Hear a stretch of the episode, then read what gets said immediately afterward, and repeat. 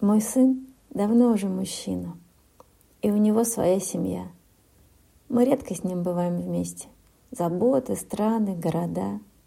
Надолго с грустью расстаемся. Но для меня он лучший друг.